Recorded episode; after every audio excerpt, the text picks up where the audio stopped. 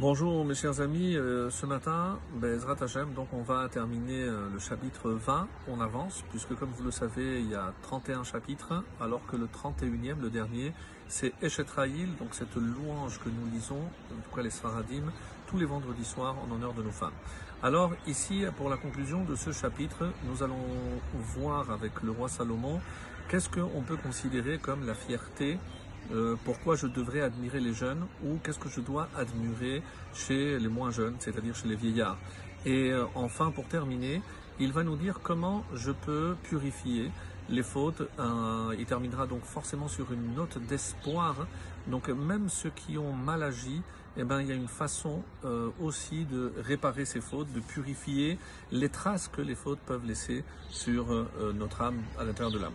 Alors, euh, le verset 29, Kaftet, qui dit Tif Eret Bachurim Kocham, ce qui fait Tif Eret, la beauté des jeunes gens, Kocham, c'est leur force. Vahadar Zekenim, et littéralement la splendeur, ou ici euh, on aurait pu dire la fierté, mais je préfère dire Hadar dans le sens de ici de euh, d'ornement. Et l'ornement des vieillards, c'est va. Seva, c'est désigne généralement les cheveux blancs. Donc, euh, comme si cet ornement-là était aussi ce qui faisait resplendir les, vieillards par rapport donc à tout ce qu'ils ont acquis. Est-ce que que euh, c'est la, vieillesse? Est-ce que c'est la sagesse acquise avec euh, l'âge? Comme vous le savez, zekenim ou zaken, zekana chorma. Donc d'où vient ce terme? C'est celui-ci a acquis la sagesse, une sagesse de vie, une euh, sagesse qui vient évidemment avec le temps, avec toutes les expériences. Alors, euh, Rachid nous dit, de même que la force, c'est euh, la splendeur, ce qui fait peut-être la beauté des, des jeunes, eh bien, ce sont les cheveux blancs qui constituent aussi la beauté des personnes âgées. Comme euh, le Metsudot David dira à peu près la même chose, le Radak euh, va rajouter une petite euh, touche en disant si on admire les jeunes par leur force et les anciens pour leur sagesse, c'est comme nous leur donne la Torah. Qu'est-ce qui a marqué dans la Torah? L'ifne seva takum vehadarta pene zaken. Donc, c'est de là évidemment que euh, est tiré le, verbe vehadarta pene zaken, et tu respecteras euh, pene zaken, la face du vieillard, parce que à travers les cheveux blancs, et on sait que c'est l'acquisition d'une certaine expérience, d'une certaine sagesse.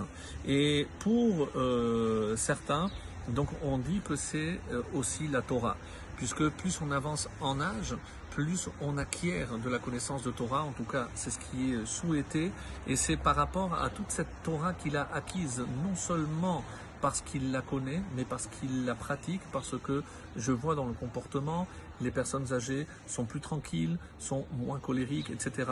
Donc c'est par rapport à toute cette expérience et cette sagesse qu'ils ont acquise que je, dois, euh, je leur dois du respect. Et on termine avec le verset euh, Lamed, le verset 30, Chaburot Petza Tamruk Bera. Chaburot Petza, les meurtrissures d'une plaie, Ici, Tamruk dira Metsudot euh, Tzion explique ce mot par zikur. Zikur, c'est purifier. Donc, les meurtrissures d'une plaie purifient Bera, purifie du mal ou purifie l'homme de mal. Donc, est-ce qu'on dit ici Bera be Ishara ou Bera, du mal en général? Ou Makot Chadrebatem, et les coups le font des entrailles. Alors, le Metsudot David complète et dit les blessures et les coups purifient l'homme, d'après lui, c'est l'homme rat, l'homme mauvais. Ce n'est pas parce qu'il a fait du mal que, euh, évidemment, et qu'il a malheureusement euh, fait des fautes, il a transgressé, il a fait des fautes, et eh ben, on sait que par les il par les épreuves, donc que Hachem lui envoie, c'est peut-être aussi, et c'est surtout, c'est ce qu'il doit se dire, ces, euh, épreuves serviront pour purifier le mal. Et Yisurin, comme c'est rapporté dans Berachot 5a, Yisurin memarekin kol avonotav. Et évidemment, ici, on retrouve la même expression, le même verbe, memarekin, donc adoucissent, yisurin memarekin kol avonotav. C'est-à-dire que si je savais le fait et les conséquences de certaines euh, épreuves que je subis ici-bas, si je suis conscient qu'Hachem les envoie pour que je puisse au contraire me défaire de, du mal que j'ai laissé, ou les traces de mal, pour purifier justement ce mal, eh ben, je devrais le remercier. Et c'est pour ça qu'on termine ah, quel est le lien avec ce qui précédait? C'est des allusions par rapport à des concepts et aussi au langage.